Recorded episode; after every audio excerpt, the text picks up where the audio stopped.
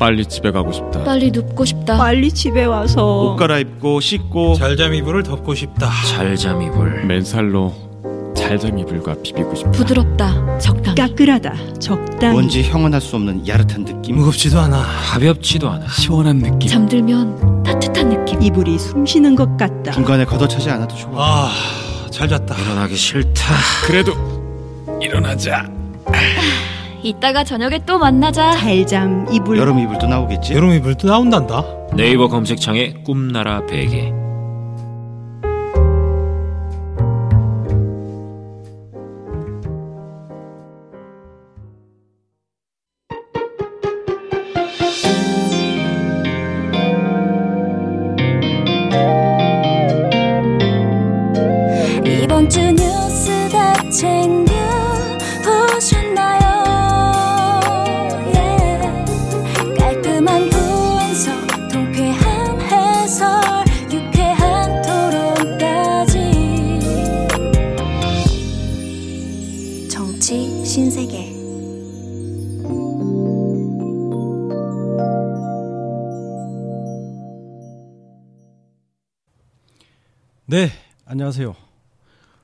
부동산에 대해서는 깜깜한 무식쟁이들이 모인 정치 신세계 79번째 에피소드 시작하겠습니다.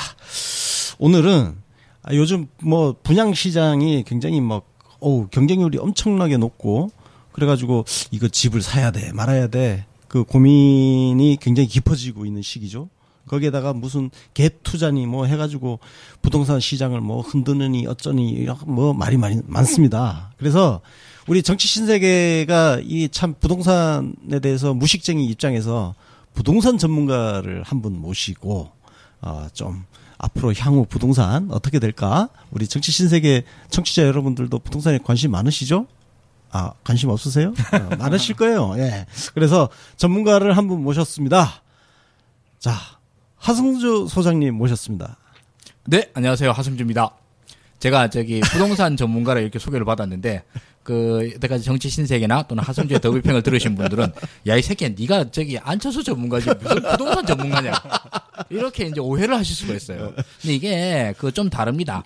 아 제가 안철수를 많이 까긴 까요. 그리고 거의 뭐제제 입으로도 어, 안철수 전문가 이런 소리를 하는데 아, 부동산 쪽도 제가 좀 열심히 좀 공부를 했습니다. 근데 이 두 개의 결이 좀 달라요. 첫째 뭐가 다르냐 하면 저는 안철수를 열심히 까지면 안철수가 한다서 돈이 나오질 않아요. 근데 부동산 이쪽에 대해서 얘기를 하는 거는 제 호구지책입니다.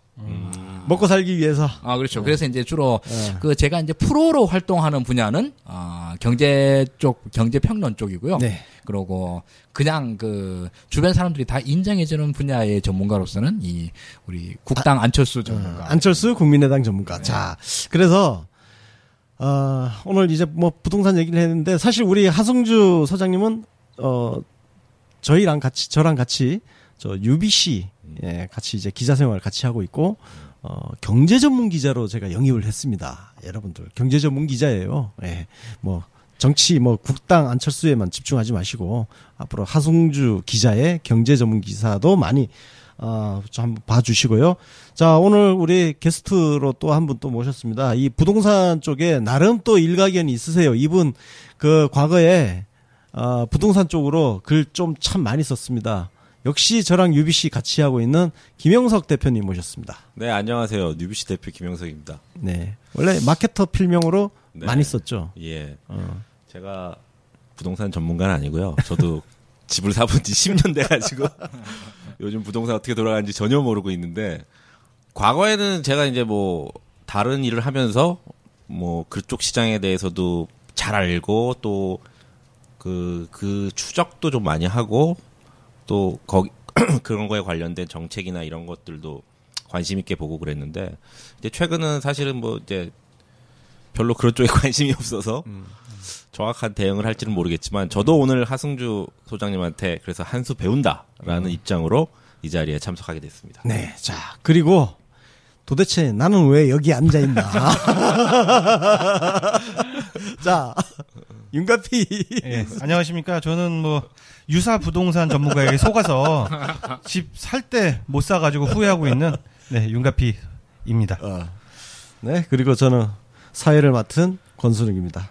제가 사회를 보려니까 굉장히 좀 이제는 조금 어울리는 것 같아요. 제가 저 부산 그 내에서 그 노면입니다 영화 단체 상영 행사를 갔는데 3,500명 앞에 음, 서서 음. 이 진행을 좀 해보니까 음. 조금 익숙해지는 것 같아요. 나 어렵다는 얘기할 줄 알았어. 아, 나 진짜. 이 신종 잡복이네요. 예. 예. 아, 저, 진짜 다리가 후달리더라고. 어. 다리가, 그래요? 나는 안, 안 떨리려고 음. 했는데, 다리가 막 후들후들, 진짜 후달리더라고. 10명이나 3,500명이나 똑같지 뭐. 아니, 기가 있잖아요. 어, 근데 기가 달라. 거기서 달라온 이게 날라오는 기가 있어요. 자, 자, 본격적으로 부동산 이야기 좀 할 건데요. 네. 우리 하승주 기자가 예. 책을 썼어요? 네. 예? 제목이 뭡니까? 대한민국 부동산 7가지 질문. 아, 그걸 못 외워가지고 책을 보고서 읽는 거. 자기 책인데.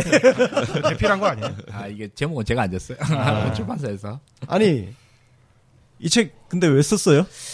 그, 이게 뭐 여기서 이제 제목에 책 저기 표지에는 이렇게 적어놨습니다. 사야 하나, 기다려야 하나. 뭐 이렇게. 음. 어, 좀 사실 궁금하잖아요. 뭐 사실 책을 이런, 팔려면 뭐 어차피 그렇게 해야 되겠죠. 저 사실은 요거는 예. 낚시고요. 예. 음, 이것보다는 제일 처음 이 책, 이런 책을 한번 써야 되겠다 싶은 생각을 한 게 사실은 열이 받았었어요. 어, 열이 받은 게 저도 이 참여정부 시절에 노무현 대통령에 대한 열렬한 지지자이고 참여정부의 지지자였습니다. 근데 참여정부가 가장 공격을 극심하게 받았던 영역이 바로 부동산 정책이었었고요. 근데 그렇게 공격을 받으면서도 어, 참여정부는 그 부동산 정책의 기조를 변하지 않고 꾸준히 밀고 나갔었거든요. 근데 그러면 그럴수록 정말 공격이랑 공격이 다 받고 그 공격이 굉장히 야비하고 또 조롱조였어요. 음. 할, 할라면 해봐라 새끼들아 뭐 이런 식으로 계속 조롱하면서 있어 왔었는데 사실은 그 끝나고 난 다음에 많은 재평가들이 이루어졌지 않습니까? 그때가 정말로 옳은 방향이었고 좋은 정책이었다라는 이런 평가들이 있는데 그런 평가들을 좀 본격적으로 진지하게 한 책들은 아직 제가 잘 못 본 거예요. 그럼 뭐 내가 하지 뭐 샹 이렇게 이 기분으로 맨 처음에 시작을 했었습니다. 사실은요. 이게 이제 저기 정치 팟캐스트에 나와가지고 뭐 굳이 하는 얘기가 정말로 처음에 이 책을 기획할 때의 기분 은 그거였었어요. 근데 그것만 하려고 보니까 책 분량이 안 나와가지고 나머지 여섯 개를 더 붙였어요, 사실은. 네. 아, 오케이. 자, 참여정부 때 얘기 나오니까 참여정부 때 맨날 비판받았던 게 부동산 폭등, 음. 어, 폭등 이야기 했단 말이야. 그렇죠. 그거 그때 폭등 맞아요? 그냥 아주 단순하게 얘기를 해서 음, OECD 평균 기준으로 근데 계속 이제 OECD, OECD 이렇게 저기 소위 말하는 사람들이 나가 맨날 이걸 얘기를 하는데 OECD를 얘기를 하는 이유는 그 여기서 통계를 제일 잘 아, 저기 모아서 발표를 합니다. 오만 통계들이 다 있고요. 그게 제일 또 믿을만 해요. 그래서 이거 통계를 많이 하는데 어쨌든 뭐 선진국들이죠. OECD 32개국에서 아, 당시 참여정부 시절 2002년부터 2007년 정도, 근데 사실 2006년 정도까지입니다. 요때가 글로벌 부동산이 그야말로 초호황을 보이던 이 시기예요. 이 시기에 부동산 가격 상승률을 조사를 해봤는데 평균 상승률이 총 40%예요. 근데 대한민국은 20%인 거예요. 그러니까 평균의 절반이에요. 덜 올랐네. 좀 평- 반밖에 안 오른 거죠. 그럼 평균보다 우리는 적게 오른 데니까 많이 오른 데도 있을 거지 않습니까? 많이 오른 데가 제일 대표적인 나라가 스페인이에요. 음. 스페인은 100% 올랐어요. 그때. 음. 그때 난리 났잖아. 예. 그래서. 우리보다 상승률로만 따져서 다섯 배가 더 오른 겁니다. 그리고 영국 이런 데예요. 아일랜드. 아일랜드 이런 나 데. 그거 기억나네.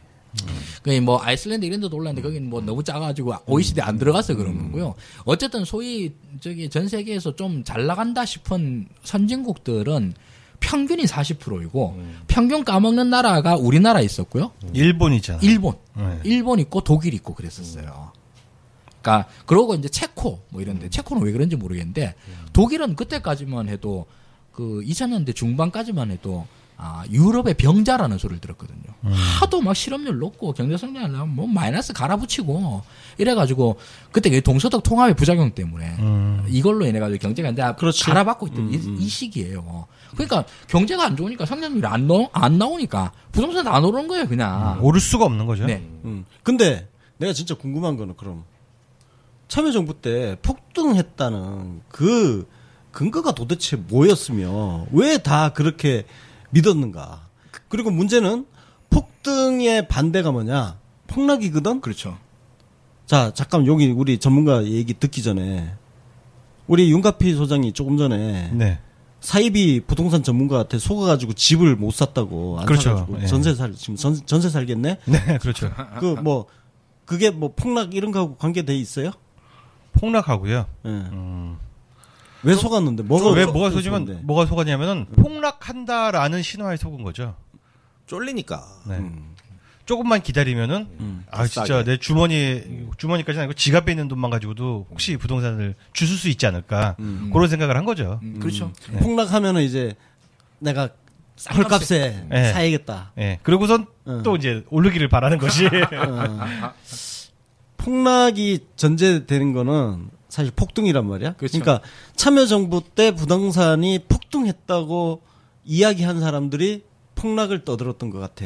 맞습니다. 맞아요? 예. 아 참 오, 음. 딱 그- 논리적으로 그렇잖아. 네. 맞아요. 폭등을 했으니까 폭락하겠지. 음. 이거예요.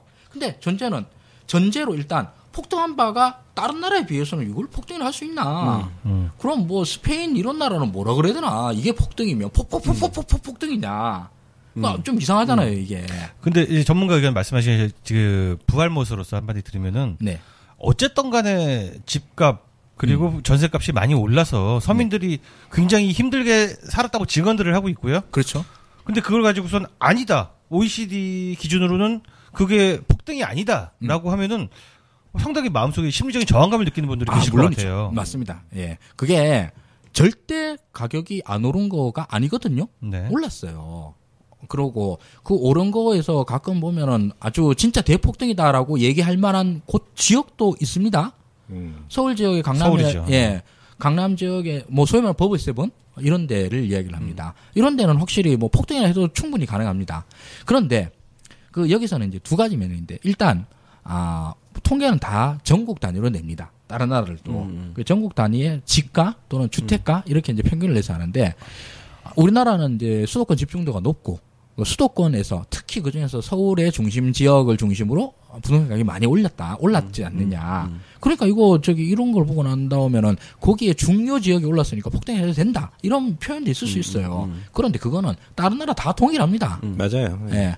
영국 보십시오. 런던이 영- 뭐 예. 어마어마하게 올랐죠. 영국이 어디 뭐 잘 알지도 못하는 뭐 어디 뭐 요크셔 뭐 요크셔 어딘지 모른다만 어쨌든 그런데 촌동네가 올랐겠습니까? 런던 한복판이 올랐겠습니까? 당연히 런던이 올랐죠. 거기 오른 폭은 우리보다 훨씬 심했고요. 자 그런데 그 반면에 우리나라에서 지방들 저 이제 대구 출신인데 대구 아버지 어머니 사시는데 그때 이, 저기 20세기 들어와가지고 근 10년 동안 하나도 안 올랐어요. 뭐 지방들은 아무 일 없었거든요 그때. 그리고 그 사이클이 지나고 난 다음에 지방으로 오히려 이제 오르는 그렇죠. 그 추세가 오, 맞아요. 건너간 거였죠. 그렇기 때문에 전체적인 평균으로 봐서는 일단 음, 특정 지역에 오르는 투기 투기가 좀 있어 왔던 지역에서 오른 건 사실입니다. 그, 그러나 그게 대표적으로 대구의 수성구, 네. 부산의 해운대구. 그렇죠. 그지? 서울에서는 강남과 음. 분당, 어. 뭐 과, 과천이죠. 어, 그런 데죠. 뭐, 과천은 저 행정수도 이전 때문에 나중에 아, 그. 저 행- 행정 그 저거 뭐야 그 과천 청사가 세종시로 많이 내려가면서 조금 빠지긴 했지만 네. 원래 버블 세븐의 하나였잖아. 그렇죠. 그리고 목동 있고 이런 데였습니다. 아. 그러니까 일단 일단 그, 그 당시에 언론들이, 음, 굉장히 자극적으로 보도를 하는 거죠. 음, 우리 아직도 기억나지 않습니까? 그 당시에 종부세를 갖고 얼마나 물어뜯었고, 음, 그러고 종부세를 물어뜯는 것과 동시에 부동산 가격이 얼마나 올랐다라고 하는 걸 엄청나게 강조를 하고, 음. 그러고 그 노무현 정부 말기에 그 저기 DTI LTV 규제, 그러니까 금융 관련 규제죠. 그러니까 담보 비율을 뭐 너무 많이 안 잡아주고 그 다음에 소득 대비 대출 금액을 줄이고 이런 걸 하니까 그때 중앙일보였나 했던 아주 진짜 자극적인 문장이 있었어요. 연봉 5천만 원짜리 직장인이 강남에서 살 꿈조차 짓밟는 이런 얘기를 해요. 음. 그러니까 빚내서 집 살 기회를 박탈했다 예, 뭐 예, 이런 맞아요. 얘기네. 예, 그런 얘기를 하는데 그럼 여- 연봉 5천만 원이면 대충 연봉 5만 불인데 음. 연봉 5만 불로 OECD 수도권의 중심지에서 아파트 살 수 있는 나라를 단 하나만 데리고 오라고. 그런 거 음. 없습니다. 안 되지. 예. 아니, LTI, DTV 다 뭐 다 풀려 있는 나라도 그런 나라 없습니다. 음. 근데 그런 식으로 선동을 한 거예요. 양쪽에서의 선동이 다 들어갔습니다. 음. 우리나라 부동산이 게다가 아까 이제 예를 들었잖아요. 일본과 독일. 어, 경제 성장률이 가라 박으니까 부동산이 안 오른 거죠. 근데 당시 참여정부 시절의 성장률은 높았죠. 어, 꽤 높았어요. 네. 게다가 경상수지 흑자, 무역과 서비스를 통해서 음. 어, 교환- 이걸 통해서 흑자들이 계속 밀려오는 그렇죠. 상태였어요. 네. 그러니까 돈이 대한- 알 데가 없죠. 음, 네. 대한민국이라는 나라에 계속 돈이 밀려와요. 음. 그럼 나라 전체에 돈이 많아지고 돈이 많아지면 어디로 가겠습니까? 돈을 쓰지 않습니까? 그렇죠. 그 중에서 제일 만만한데 그리고 또 제일 돈이 든다는데 부동산에 가는 게 음. 사실 엄청 당연한 거예요. 물이 높은 곳에서 낮은 곳으로 흐르듯. 당신은 또 그리고 좀 이- 그런 현상이 있었어요. 뭐냐면은 그 웰빙이라는 어떤 그런 게 굉장히 유행하던 시기였기 때문에 그 사람들이 삶의 그 질, 네. 삶의 만족도를 높이기 위한 뭔가 다양한 형태의 소비들이 많이 일어나는 그런 세- 시대였기 때문에 음. 주거 환경을 바꾼다든지 뭐 집안 뭐 여러 가지 그 시설들을 바꾼다든지 이런 거에 대한 욕구가 막 폭증할 때였거든요. 예. 그러니까 이제 아파트 가격들이 올라가도 사람들이 그거에 대한 선호가 같이 같이 따라갔다라는 거죠. 맞습니다. 음, 잠깐. 그러면 우리 하, 우리 하수장 하, 하 기자 네. 그책 1장을 보면 한국 부동산 시장이 왜 대폭락하지 않았는지 네. 어. 여기에 대해서 규명했는데 이거 이미 다 설명된 거네 그럼? 그렇죠. 추가로 뭐 설, 설명할 거 음, 있어요? 이거- 왜 폭락하지 않았어요? 폭등을 안 했으니까 폭락 안 한 거 아니야? 아, 그게 그렇게 얘기하면 너무 시시하잖아. 그럼 그 말을 하면 누가 책을 사? 끝났네. 책 망했네. 아, 근데 이제 그 격언으로 따지면 산이 높아야 골이 깊지 이겁니다.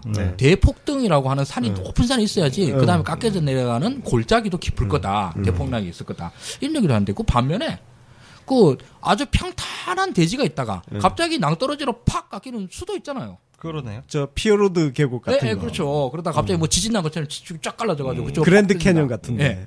그럴 수도 있는 거 아니냐. 어, 어. 그 그런 세상 일이라는 게뭐 그런 걸 배제할 수는 없지 않느냐. 그렇지. 완전히 배제를 못 하는 거지. 네네. 그러니까 이것도 설명을 해야 되는 거예요. 어. 자, 맨 처음에 이 그래서 왜 제일 우리 제가 화두를 가졌던 것은 그 지난 10년간 이 부동산 쪽에서 아 제일 심각하게 제기되었던 질문이 부동산 대폭락이 온다 이거였어요. 음. 그런데 결과적으로 대폭락이 안 왔어. 음. 대폭락이 왜 안 왔느냐 이 질문인데 저는 또 이게 항상 이런 거 갖다가 진- 답변을 잘 정리를 하잖아요. 세 가지가 있다. 첫째로는 대폭등이 없었기 때문이다. 음. 그리고 그거 조금 전에 얘기한 거. 예, 얘기한 거. 다른 나라랑 비교를 해보니까 안, 안 그렇더라. 음. 이런 얘기고. 두 번째로는 충분히 대비했다. 아까 전에 그 참여정부 때 음. DTI하고 LTV 음. 규제한 거. 네, DTI, LTV 뿐이 아니에요. 어. 그때 당시에 참여정부 동안에 음. 큰 부동산 정책만 7개가 나오고 음. 세부 보완 대책까지만 하면 30개가 나와요. 야, 그런 참여 정부가 왜 그렇게 욕을 욕을 먹고 욕을 하냐고. 아예 뭐 어? 폭등을 시킨 것처럼 그렇게 아니 대표적으로 하는데. 이 폭락 폭락 론을 떠드는 놈들이 주로 참여 정부를 욕하더라고. 맞아요. 뭐 뭘 잘못했다, 뭘 잘못했다는 그런 소리 하고 있는데 제가 그래서 순 사기꾼 새끼들. 또 자료를 또 찾아봤어요. 그 당시에, 그러니까 그 아까 얘기했듯이 20세기 초반, 아니 21세기 초반, 2000년대 초반에서는 그 글로벌 부동산이 다 오른 때였으니까 다른 나라 정부들은 어떻게 대처를 했느냐? 둘 저기 자료가 있어가지고 둘러보니까 대처를 안 하더라고요. 안 해요? 안 해요. 오르는 거에 대해서 아니 부동산이 오른다고 하는 것은 부동산을 통해서 건설 투자가 활성화가 되고 이런저런 전후방 그 연관 효과들이 높기 때문에 보통의 대부분의 정부들은 그걸 환영해요. 그 여기에 시장 대해서 경제잖아. 네 시장 경제고 그 저기 수요 공급에서 알아서 하겠지. 값이 오르면 공급이 늘어나고 수요가 줄겠지. 이러고 난 다음에 방치해요. 그 방치한 거의 대표적인 결과가 미국이에요. 음. 그렇지. 그 미국이 어떤 결과를 서브프라임 나온 났지 거. 않습니까? 네네. 스페인이에요, 스페인. 아까 우리나라는 경상수지 흑자를 내는 나라였다 그랬지 않습니까? 근데 경상수지 적자를 내는 나라도 있어요. 근데 그 중에서 이제 경상수지는 무역수지 더하기 서비스 수지니까 서비스 수지 빼고 무역수지로 따져가지고 무역수지가 전 세계에서 제일 많은 나라 1등 다 압니다. 미국이죠. 2등이 스페인이에요.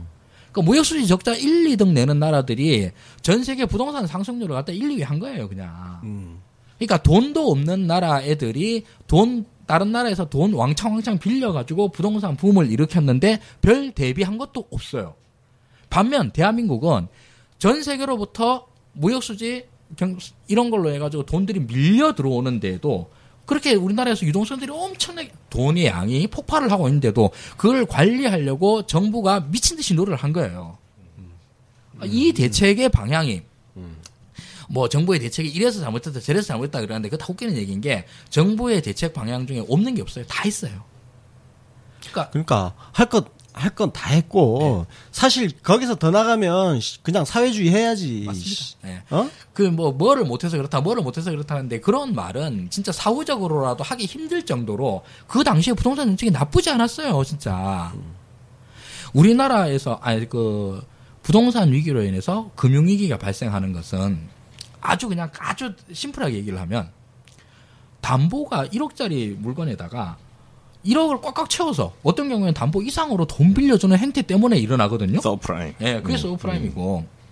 그런데 우리나라는 그 담보 비율 전체가 50%가 안 됐어요. 50%가. 40% 정도였었어요. 그러니까 금융 이런 부동산에 설사 폭락이 일어난다 하더라도 금융기관의 room이 아주 풍부했어요. 그렇죠. 아, 그러니까 저기 이후에 그 이명박 정부 들어와서도 꽤 안정적인 흐름을 보일 수. 있었던, 예, 예. 버틸 수 있었던 겁니다. 자, 이게 이제 두 번째 이유였어요. 참여정부가 잘해서 그렇다. 세 번째는 제가 여기 나와서 이런 얘기하면 졸라 욕먹을 말- 말이긴 한데 얘기할게요. 이명박도 잘해서 그랬어요. 이명박이 그때 당시에 그 전 세계가 이제 완전 꼬꾸라질 때잖아요. 이럴 때 뭐 경제도 완전 뭐 우리나라뿐만 아니라 전 세계가 다 꼬꾸라지고 있을 때 이때 해야 되는 정부의 정책은 두 가지입니다. 재정 정책과 통화 정책인데 이거 두 개를 잘해야 돼요. 통화 정책은 금리를 있는 대로 낮춘다. 이거고 재정 정책은 국가 재정을 있는 대로 푼다 이겁니다. 그런데 하필이면 그때 그런 걸 하고 싶어서 미쳐버린 애들이 정권을 잡은 거예요. 그렇지. 2008년에 2008년에. 그래서 얘네들은 금융이 터지기 전부터 막 돈 쓰고 싶어 미치라고 그러는데 금융까지 터진 거예요. 그렇지. 핑계 잘 생긴 거지. 야. 그 주특기 막 살려 살려 버린 거야. 네, 그냥. 그래서 막 그 다른 정권이었다고 그러면 그렇게까지 과감할 수 있었을까 싶은. 응 그래. 예. 아니 그래서 그 사실 그거는 진짜 우리가 어, 냉정하게 좀 이야기해야 되는 게 2008년 금융위기 같은 경우는 전 세계적으로 타격을 입은 데가 많지만 우리나라는 진짜 양호하게 넘어온 그렇죠. 거야. 네. 어. 그래서 이런 부분은 우리가 어, 있는 그대로를 뭐 그래 이 쥐새끼 너 이명박 개새끼 너 잘했다 어, 이렇게 얘기를 해주고 가면 돼. 네. 네. 그래서 이제 그 설사 음, 당시 이제 대폭등이라고 하는 사실이 없다 하더라도 평지를 가더라도 낭떠러지를 만날 수 있었는데 그때 음. 2008년 같은 경우 진짜 낭떠러지 위기였었거든요. 근데 그 낭떠러지 위기 때 막 땅을 있는 대로 파가지고 메꾼 거예요, 그냥 아. 이명박이. 그래서 사실은 그렇지. 그 위기를 스무스하게 넘어갈 수 있었던 원인이 될 수도 있었죠. 자, 여기서 내가 지금 급 궁금한 게 생겼어. 우리 김영석 대표 음, 집 샀잖아. 몇 년도에 샀어요? 산 지가 10년 다 돼- 넘었네요. 2006년도에 분양받았으니까. 그때 이제 뭐 부동산 뭐 폭등한다, 버블 아, 세븐 이야기 한참 나올 때 샀잖아. 어디 어디 어디 샀죠? 용인에 샀, 샀으니까 버블세븐 맞죠 거기도. 근데 얼마 올랐어요? 지금으로 치면 거의 가, 가격은 그렇게 많이 오르진 않았어요. 많이 아, 오르진? 않았고 우리 동네는 뭐 좀 그 집값이 많이 오르는 동- 동네는 아니어서.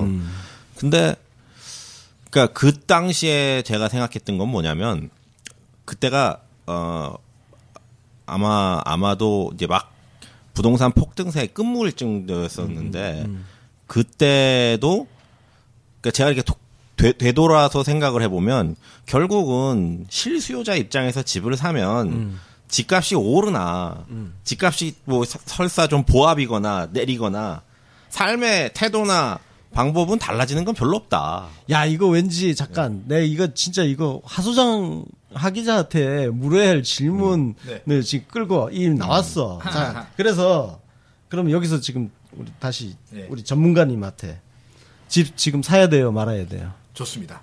이게 사실 제일 궁금한 질문이잖아요. 그것 때문에 이 책을 사는 거지. 네. 자, 이 책, 제목이 이렇게 나와 있으니까. 자, 그러면은 사야 될 것 같으면 오를 것 같으니까 사야 될 것 같고, 내릴 것 같으면 기다려야 될 것 같고, 이렇지 않습니까? 그러면 그렇죠. 큰일 나죠. 네. 근데 이게 질문이 사실 잘못된 거예요. 그러니까 일단 우리는 최대한 짱구를 굴려가지고 오를지 내릴지 판단을 해보긴 해요. 그런데 실질적으로 구매 결정에 들어갔을 때는 그걸 까먹으세요 차라리. 어. 이게 오를지 내릴지 몰라. 음. 이 전제를 갖고 들어가는 거예요. 이 전제를 갖고 그거 오를지 내릴지를 빼고 그럼 남는 게 뭡니까?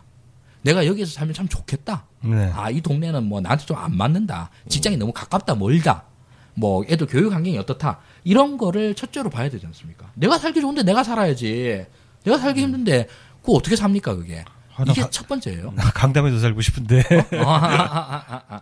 그리고 둘째로는 아, 사실은 이거는 이제 저 직장이 좀 정규직 쪽에 있는 사람들한테 좀 맞는 말이긴 한데 아, 그 사람들한테만 은행이 돈을 빌려주거든요, 사실. 그렇지. 직장인이라야 잘 빌려주지. 소득이 있어야지 빌려주니까. 이제 그러 그런데 그러면은 일단 여기서도 마찬가지로 자기의 금융으로 땡길 수 있는 돈의 한계를 분명히 하고 그리고 금융으로 땡길 수 있는 돈을 갖다가 이제 최대한 땡긴다 그러면 이자가 있지 않습니까? 이자율이 있고요. 그 이자율에다가 그 동네의 월세 평균을 갖다 보는 겁니다. 그래가지고 이자가 많은지 이자가 센지 월세가 센지 보고 어. 월세가 세면 그냥 사는 거예요. 요즘 그런 사람 많은 거야. 예. 전세 그 이거 전세 얘기도 했는데 요즘 전세 값은 왜 이렇게 높은 거야? 아, 그거 얘기 같이 해야 될 묶어서 해야 될 것 같아. 전세 얘기는 좀 얘기가 어, 약간 좀. 복잡한데요. 어. 아, 내가 집 전세 놀려 그월 이 집을 팔려고 그랬는데 네. 아무도 안 사는 거예요. 근데 어. 전세로 놨어. 다- 그냥 바로 그날 전화가 오더라고요. 네, 맞아요. 바로 이제 언제 전세 들어가면 물량이 되냐. 없으니까. 예, 언제 들어가면 되냐고. 음. 사실은 집을 파는 거나 전세나 가격 차이가 얼마 없거든요, 지금. 네. 그렇게 전세가율이 되게 높다. 예, 그렇게 다- 그렇게 따지니까 사람들이 결국은 불안 심리. 음. 뭐 샀다가 빠, 이 집값 떨어지면 어떡하냐. 뭐 이런 불안 심리 같은 것 때문에 아마도 매매를 선호하지 않는 거 아니냐라는 생각은 그냥 좀 전세로 들어요. 예. 선호하는 거.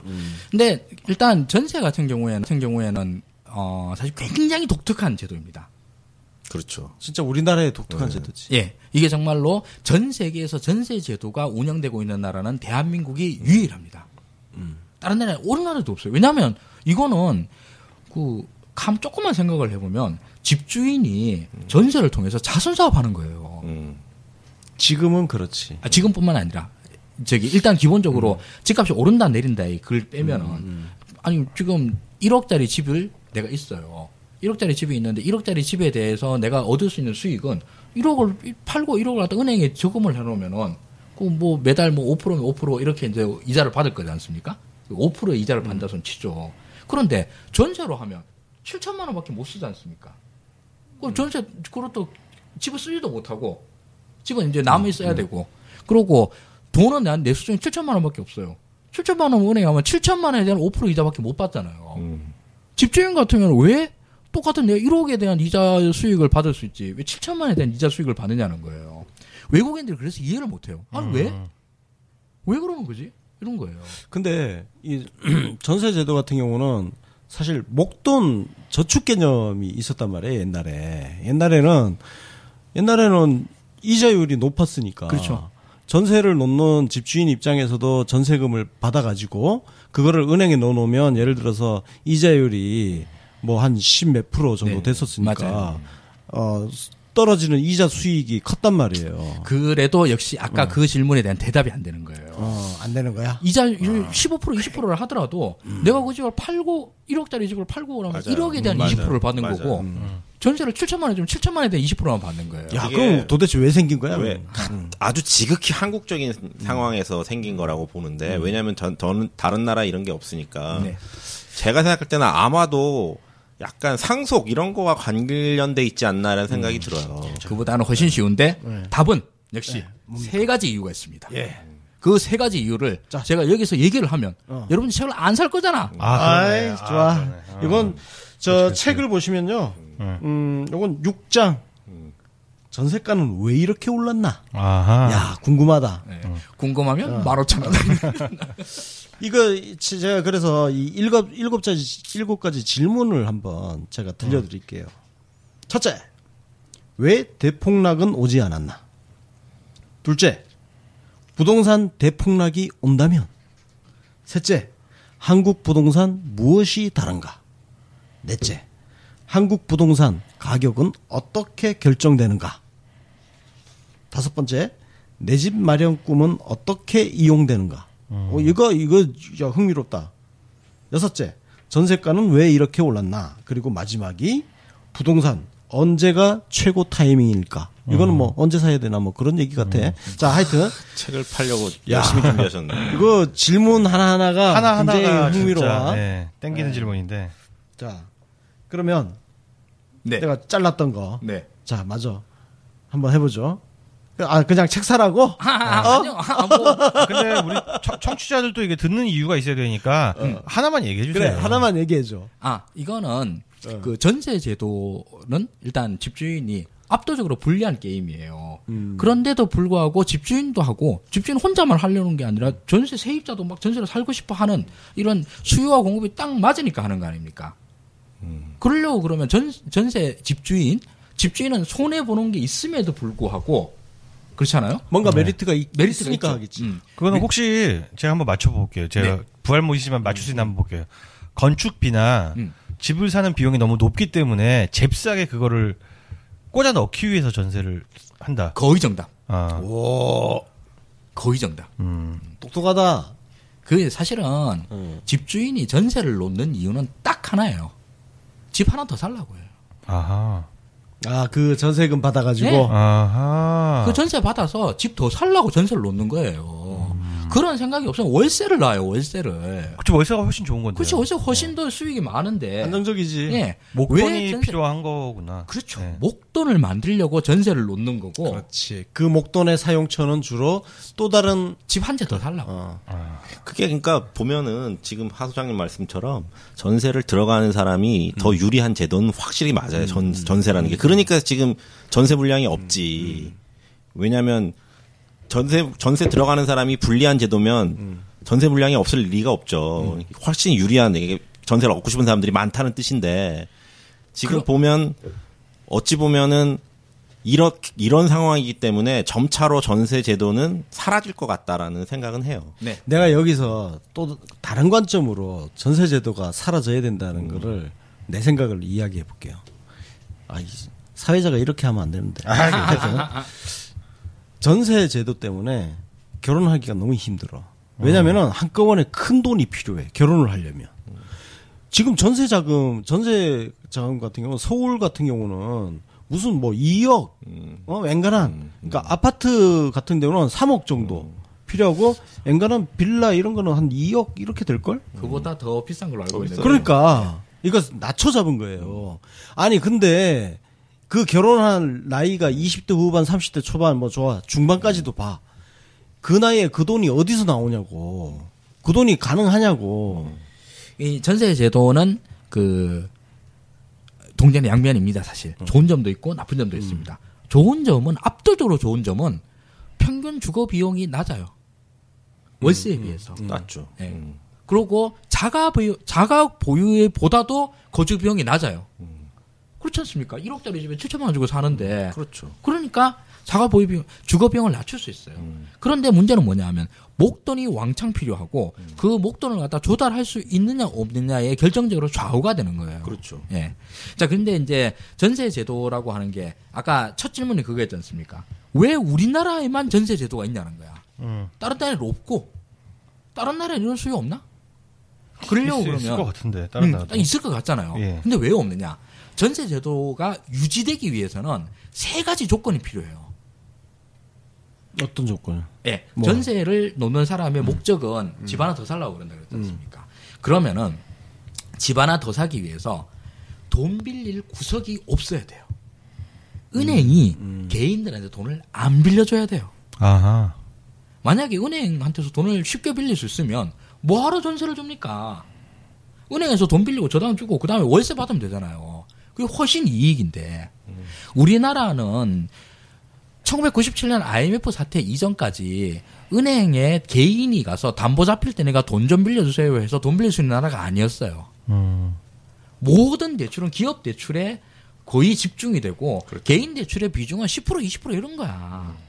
그렇지. 개인 대출은 내가 알기로는 이게 뭐 소위 직장인 신용 대출 뭐 그 해가지고 정도? 예. 2000년 이후에 이제 조금 이제 나오기 시작을 해가지고 그 가계 대출 쪽으로 이제 방향을 틀었다 이렇게 얘기를 하지 않습니까? 그게 IMF 이후예요. 그러니까 그 전까지라고 하는 거는 모든 자금이 산업 쪽으로 기업 쪽으로 집중되도록 하는 우리나라 그때까지만 해도 계속 그 기업 투자가 이루어져야 되는 이런 나라였으니까. 그러니까 가계 쪽으로 돈 갈 구멍이 안 나오는 거예요. 첫째로는 돈 빌릴 구석이 없어야 돼요. 그리고 둘째로 그 돈을 빌려 가지고 집 한 채 더 사야 되잖아. 집한 채를 더 사고 싶도록 집값이 꾸준히 오른다라고 하는 확신이 있어야 돼요. 아. 내가 그렇지. 예, 예, 전세 여기 주고 이 전세금 받아가지고 집 한 채 더 사면은 내가 이거에서 아 이거 뭐 저기 임대 수입, 월세 수입 요거 뭐 얼마 안 된다. 이거 집값 오르면 이게 한 방 큰 건데 그렇죠. 이거가 큰 거지. 이건 거예요. 그것도 있잖아요. 우리나라 지금 전세에는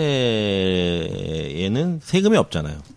그거는 조금 얘기가 좀 다릅니다. 그거는 나중에 이제 임대 시장 전체에 대한 문제. 자 이렇게 가면 너무 깊숙이 가니까 여기 요거는 자르고 네. 아, 지금 이 책에 보면 내 집 마련의 꿈은 어떻게 이용되는가 이렇게 우리 사실 그런 신화가 있잖아요 우리나라는 내 집 마련 음.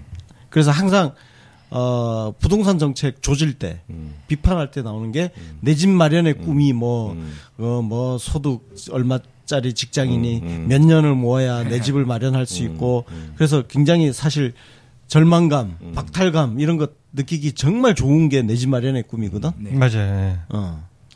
그 전 세계에서 음, 내 집 마련의 꿈이 쉽게 이루어지는 나라는 없습니다. 없어요. 네. 멀쩡한 나라에서 어느 나라는 다 힘들죠 당연히 집이 제일 비싼 물건 아닙니까? 사는 게 이게? 원래 힘든 거야.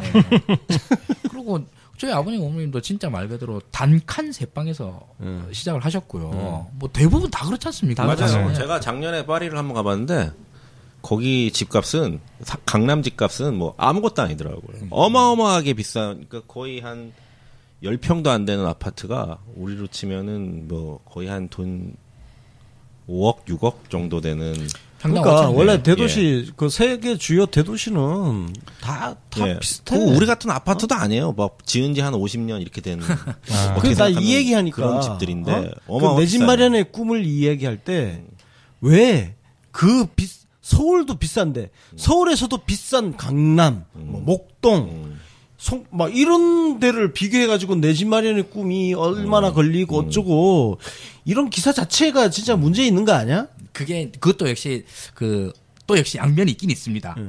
강남 집값이 사실은 시발점이 되는 경우가 많거든요. 왜냐하면 강남이야말로 부동산 시장의 핵심이기 때문에 이쪽에서 어떤 수요가 실수요 이상의 수요가 몰린다라고 하는 것은 아 이거 시그널이 왔다. 아, 요게 사실은 전 저기 전국에 돈 좀 들고 있고 부동산 투자를 하겠다는 사람들한테 신호탄이 될 공산이 엄청 큽니다. 사실 그래서 거기를 주목하는 경우는 맞아요. 근데 그렇다고 해서 그 주목의 그 강도나 방향이 예를 들면은 진짜 이상한 방향의 어떤 그 비판이 되는 경우들이 많은 거예요. 음. 오히려 언론이 그 강남 부동산의 걸 갖다가 굉장히 이제 자극적으로 표를 하면서 오히려 저기 빵빠를 팡 터뜨려 주는 거예요. 아. 자, 신호 왔다. 가자. 이 얘기를 하는 거나 마찬가지인 경우들이 많거든요. 그렇죠. 그게 사실은 무서운 것들이고요. 참여정부 때 시절에서도 맨날 그 얘기했었고요. 아니 진짜 이 얘기 하다 보니까 진짜 부동산 기사들 또 진짜 해 그 우리 시민들한테 끼치는 해악이 진짜 큰 것 같아.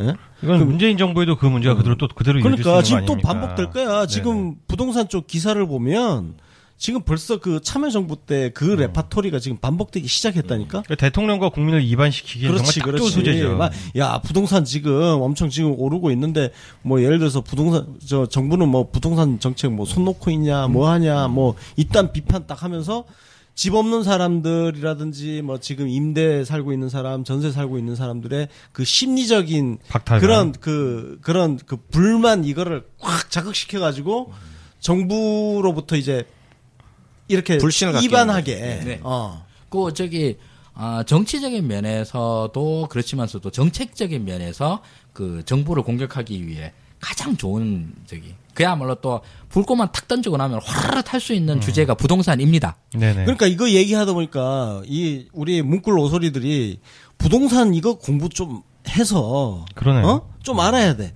알아야 방어를 하든지 이거 속지를 나오는 게 알아야 어떤 되고. 게 진짜 악독한 기사인지 어떤 게 사기꾼 기사인지 이런 거 좀 가려내서 맞습니다. 어? 해야 될 거 아니야. 그 사실 UBC에서도 그걸 하려고 하고 있고요. 네. 그 지금 문재인 정부 들어가고 난 다음에 문재인 정부 5월 9일 날 출범했지 않습니까? 근데 6월 19일 날 부동산 대책을 발표해요. 한 달도 안 돼 가지고. 음. 저 이게 에로가 난 다음에 또 이런저런 언론 기사들이 쭉 나왔습니다만 어, 여기서 이제 보고 나면은 일단 부동산 정책 출, 정부 출범 한 달 만에 나왔다. 그럼 이제 두 가지 면에서 보는 거예요. 이 일단 이 부동산 정책을 왜 내야 되느냐. 그리고 부동산 정책의 내용이 뭐냐. 이건 거예요. 그러니까 이런 원인이 있는데 정부는 이렇게 대처했다. 원인과 결과를 보면 되거든요. 그래서 6.19 부동산 대책이라고 이렇게 부르는데 문재인 정부 최초의 부동산 대- 대책. 요것도 우리가 한번 좀 그 살펴볼 필요가 있을 것 같아요.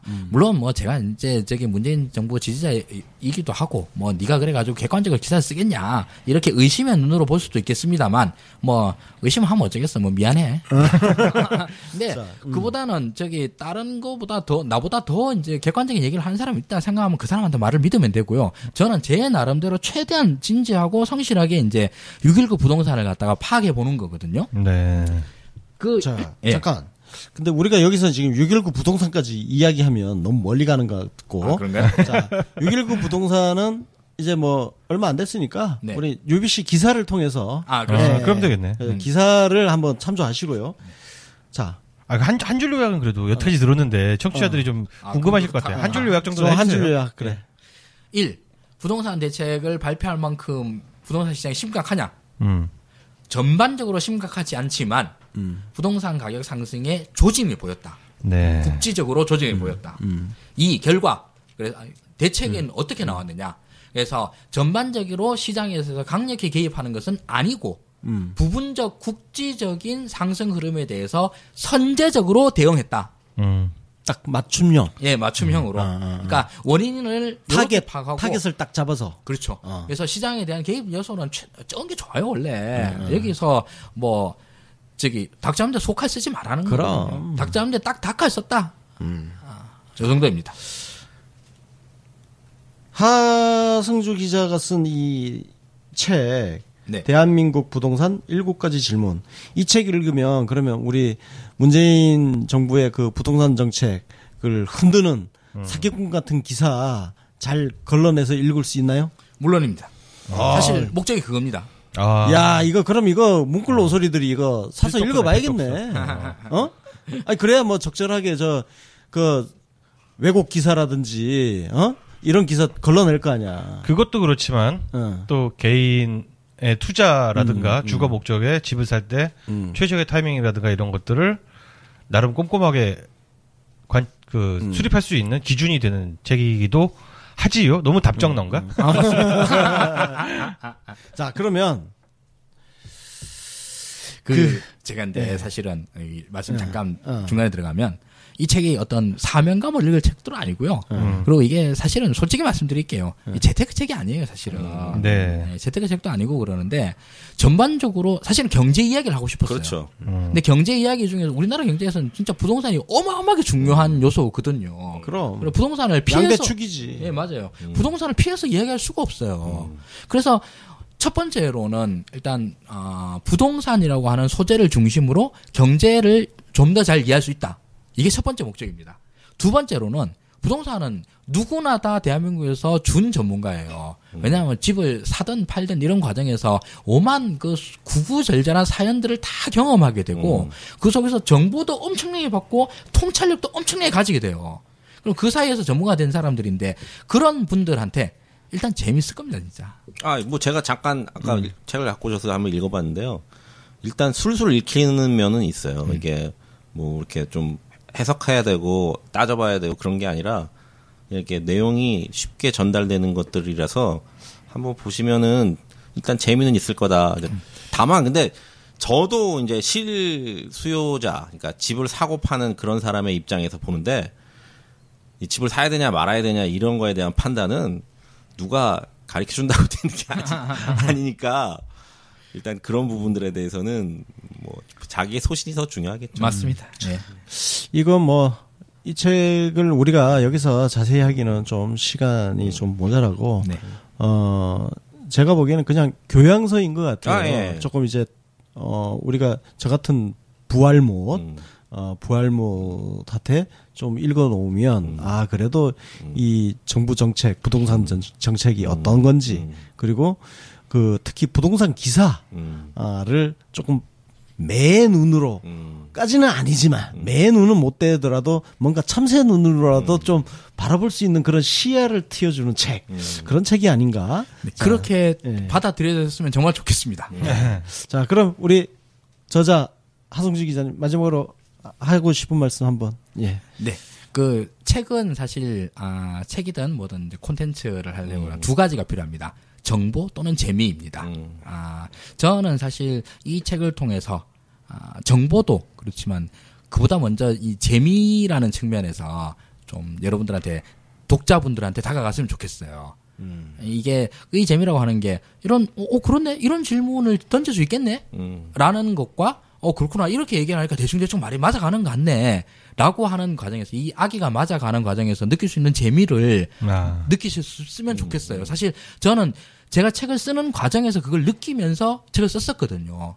어, 저한테도 다가오는 굉장히 어려운 질문? 이거 이거 왜 그런 거지? 답이 뭐지? 라고 하는 질문들을 갖다가 그 계속 이제 이 오만 뭐 문건들이나 이런 걸 다 뒤져가면서 제일 말이 맞도록 이제 짜 맞춘 겁니다 사실은. 이제 그 과정에서 아, 정보뿐만 아니라 재미를 좀 많이 느끼실 수 있었으면 좋겠습니다. 네. 저 우리 오늘 같이 하신 저 우리 김영석 대표. 네, 뭐 오늘이야 뭐 어차피 하 소장님께서 다 설명해 주는 시간이니까 그냥 저는 쭉 듣기만 했는데 네. 근데 한 가지 뭐, 뭐 저도 이거에 관련돼서 드, 어, 드리고 싶은 이야기는 이 부동산 문제는 어, 두 가지의 의미가 있는데 하나는 주거의 문제가 있고 또 하나는 투자의 문제가 있는데 실수요자분들은 주거의 문제에 집중하지 투자의 문제에는 너무 집중하실 필요는 없다. 왜냐하면 꼭 부동산만 투자 상품이 아니라 우리한테는 뭐 이제 다양한 형태의 투자 상품들이 있는데 괜히 그 부동산 잘 모르는데 거기에 골- 투자로 접근하셔서 더 골머리 썩을 필요는 없, 없지 않냐. 뭐 이런 말씀 드리고 싶습니다. 자 우리 부활못 윤카피 소장. 어, 이 책은 저도 이제 대충 한번 읽어보긴 했는데요. 하승주 소장님의 진짜 매력은 뭐냐면은 나- 남들은 너무 뻔해서 던지지 않는 질문을 아주 집중해서 그 파내는 능력, 그러니까 좋은 질문을 던지는 능력이 있으신 분이에요. 근데 이 책에도 굉장히 많은 질문으로 구성되어 있고 그 중에 뭐 좀 흥미로운 질문이 있다면 집주인은 왜 깐깐하고 신경질적인 노인대들이 많을까? 그왜 그런 스테레오타입이 왜 존재할까? 같은 흥미로운 질문도 있으니까 한번 관심 갖고 지켜보실 만한 책이라고 생각이 됩니다. 그 이 책을 읽어 보시면 왜 집주인들이 그렇게 깐깐하고 그런 그 고집센 노인 들로 묘사되고 묘사가 왜 실제로 또. 그러한가? 그걸 하여튼 밝혀놨어요. 여기 다양한 질문들이 있고 거기에 대해서 우리 또 하승주 소장이 또 재미 빼면 시체잖아. 그렇죠. 아, 뭐 재미 빼면 시체니까 예, 책도 굉장히 재미있게 읽으실 수 있고 그리고 우리 문재인 대통령의 그 부동산 정책을 왜곡하는 언론 기사도 감시할 수 있고 자 일거양득입니다. 그래서 많이 한번 예, 사서 한번 교양 쌓는 차원에서 읽어보시기 바라고요. 자 오늘 이 에피소드는 요 정도에서 자 마무리하도록 하겠습니다. 자 지금까지 들어주신 정치 신세계 청취자 여러분 감사합니다. 감사합니다. 고맙습니다. 안녕히 계십시오.